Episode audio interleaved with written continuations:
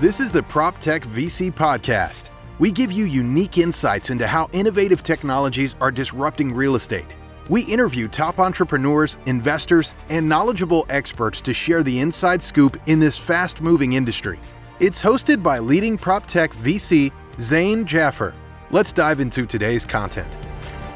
On today's PropTech VC podcast, we have Paul Schulte. Paul Schulte is based in Singapore and is a government and corporate advisor, runs his own research firm, and published a great book recently of many books he's written, The Digital Transformation of Property in Greater China. I'm holding it up right here if you're watching this on YouTube. Otherwise, you can search for it online. So there is a lot of change happening in the world right now, and it looks like the change started many years ago. Would love to sort of dive into what's going on in China, and specifically, what's the great theme here with regards to the US and where the US is in relation to China? There seems to be a race. Most people aren't aware of it. Sort of set the context for us. So in 2014, China made a couple of big decisions. It pretty much, threw the dice on a total technological rebuild of China. Because there was no there, right? I mean, China only came to the party maybe 20 years ago, and so it didn't have that copper and massive telephonic build out that Europe and America had, throughout the 20th century, and so it was able to build a lot of new technology from the ground up because there was no lobbyists, there was no provincial, state, local regulatory structures, there was no federal bureaucracy, there was nothing. And so these companies that came to the fore, Alibaba and Tencent, back in 2000, 2002, by 2010, 2012, there was a sense that a lot more could be done. And there was also a couple of other issues. One was that Xi Jinping had been party secretary in Hangzhou, in Zhejiang province for 5 years. And that was when, from like 2003 to 2008, that was when Jack Ma was building Alibaba. So he would undoubtedly have watched it very carefully. The second big thing was, toward the middle of the teens, I think China realized that there was a growing tension with America. And I think that a blockchain-based technological solution to the currency struggle between China and America was it. And early, very early thinkers in the top of the Chinese government for their five-year plans was basically saying, look, let's build out blockchain. We think this is going to work. We think you can build a sort of an e-currency platform on top of it, and you can interact in goods and services with the rest of the world without using the dollar.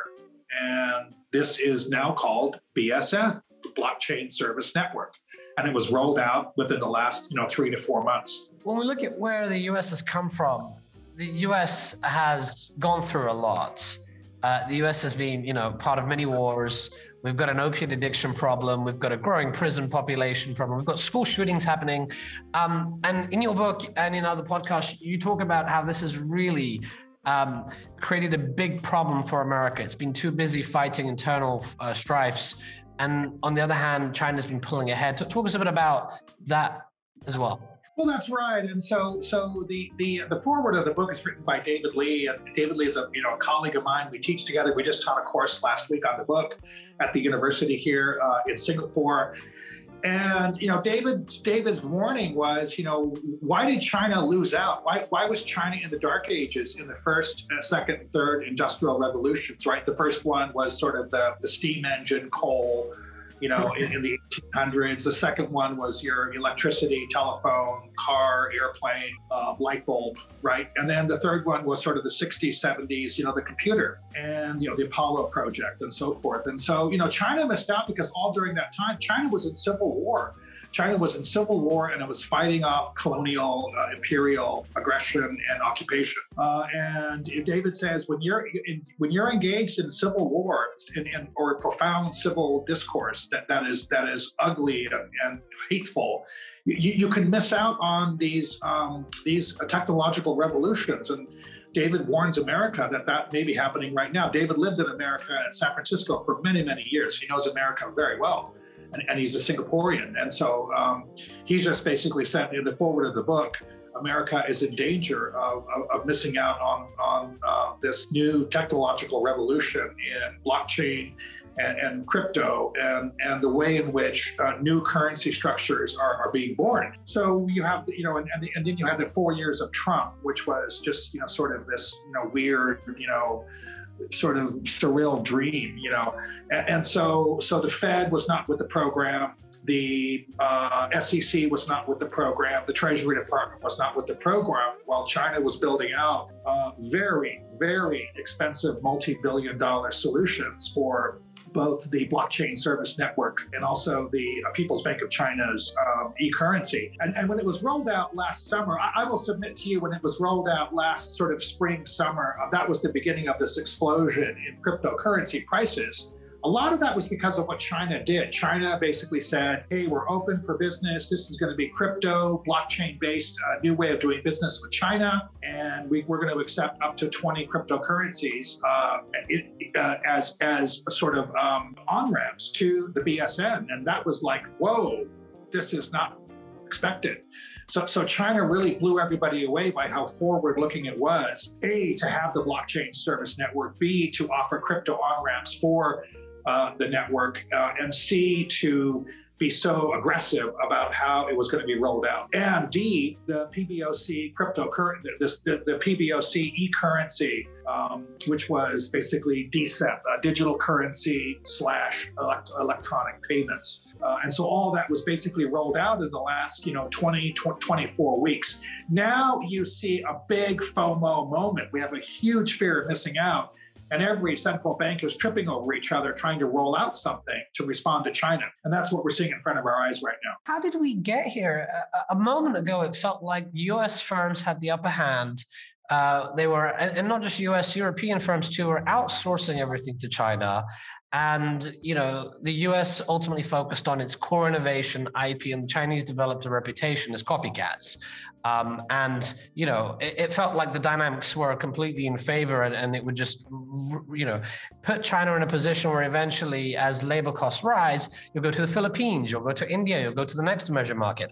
It seemed to have happened very quickly where suddenly China's now innovating, and that's not what people expected. How did this happen? That's right, and I think the moment was I invested in a quantum software communication company in Washington D.C. and I was talking to the guy who's the CEO, a very bright guy, who has since gone to Amazon. And this is what happened. I'm going to tell you what happened. What happened was China fired off a rocket and put a satellite in space. And only after the satellite was in space did China disclose that not only was China capable of quantum communication technology, but it was doing quantum communication technology in the vacuum of space. And to give you a sense of how behind America was, America couldn't even do line of sight quantum communication, barely could do line of sight quantum communication. And so that was the freak out moment, like, WTF, what is going on here? A, they didn't even know the rocket was being fired off. And B, you didn't know that China was this far ahead in quantum communications. And as we all know, quantum communications is unbreakable. This made the NSA completely freak out and panic because this means, the NSA can't get up your skirt and figure out everything. And so, the NSA breaks every code on Earth. And this is where you finally come up against one that's unbreakable. That was the Sputnik moment for America, probably in the middle of 2007, the summer of 2017. Is there too much arrogance? Is that why you think we've ended up in this situation where, and the situation is what it is, and it's, every country has its strengths, or is it just the law of big numbers? I mean, China has a massive population. Its middle class is bigger than our entire US population. They're turning out, in one way you could say, China's turning out 5 million STEM candidates per year, science, technology, engineering, and math, right? Many of these people coming from some of the best universities, not just in China, but in the US and Europe. And that's 10 times bigger than, the US at 0.5 million.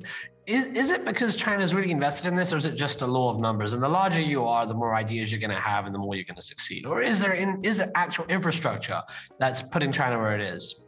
Well, that's right. I mean, first of all, when you look back at China's history, China has, has had periods of golden ages where they just invent everything in that period, right? China invented paper money. China invented, everything, cement, tar, construction materials, blood circulation, everything, over these periods of golden ages, surrounded by these terrible periods of dark ages and war and civil war. And that's the law of large numbers, when it just becomes ungovernable and the place falls apart. And so, you know, right now China's in kind of a golden age, and where the mojo is all in favor of, you know, confidence and success. And so I felt like when I was growing up in America in the 70s, I felt that in the 60s when I was a boy and going into, you know, like middle school, you know, America had that mojo. We could do anything, right? Right. China's kind of there right now, and America's going through this terrible midlife crisis of all these things you mentioned earlier on. Is it too late for America? Do you think the, you know, frog is in boiling water and it's a bit too late now to jump out of it? Well, you know, funny, the old Christopher Hitchens, you know, God bless him, he passed away, but he was, you know, the British guy who wrote beautiful stuff about America. His greatest line ever was, America is the only country that constantly rediscovers its virginity. And so America will rediscover its virginity again. It'll build up again.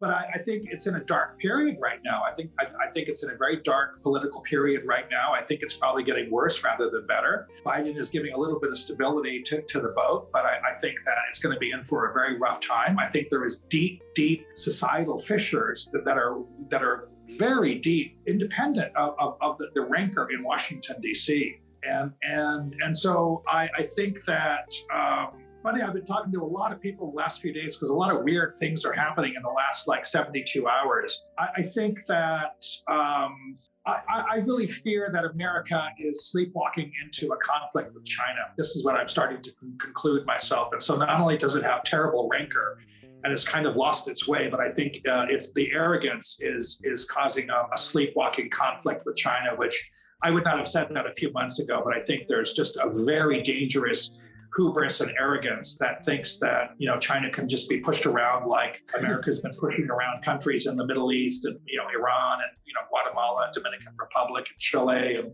Vietnam and all these other countries, you know, over the last several decades. China has never once had a single American soldier or any naval base ever anywhere on its territory since its independence, and it doesn't want that.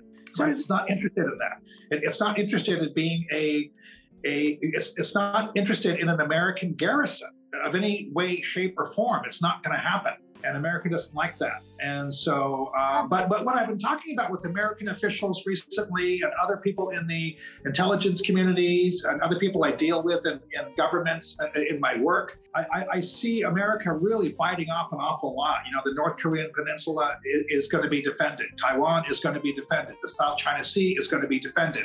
The Indian Ocean is going to be defended. Well, you better figure out which one's important, because you're committing so much that you're almost bound to fall into a conflict. And, you know, I mean, China's not some backwater anymore. China's got very, you know, sharp teeth. And so I just hope that you know, this sort of lunatic, you know, jingoism toward China can be toned down, because I'm just afraid it's going to, they're going to sleepwalk into a conflict. I'm very nervous about that. And sort of define conflict, because in today's world, conflict doesn't have to necessarily be physical. There can be a lot of digital cybersecurity warfare going on, and it happens all the time. Are you talking about an actual physical conflict here, or are you hinting more towards diplomatic conflicts and sanctions and things that will hold both countries back? No, not at all. I was talking to some officials today about this in one of the NATO countries about this, and you know, we were talking about kill switches, right? I mean, the next conflict's you don't have to fire a single shot, but the kill switches can destabilize and debilitate an economy through cutting off refrigeration. Right? You can starve a population by cutting off refrigeration and electricity, right? You can do it with transportation. You can do it with air, land, and sea transportation, all three at the same time. Air traffic control stations, electricity grids, you know, and both sides have zero-hour bots, you know, that can cut off each other's oil supply, gas supply, electricity supply, refrigeration, transportation, navigation, ship navigation. This is all there. It's all been, right? It's already been installed, right? The cake's already been baked. You just got to have some negotiations to have both sides sort of pull back and arrange for some sort of, détente about how they're going to live with each other. Because I don't think China's very interested in being pushed around.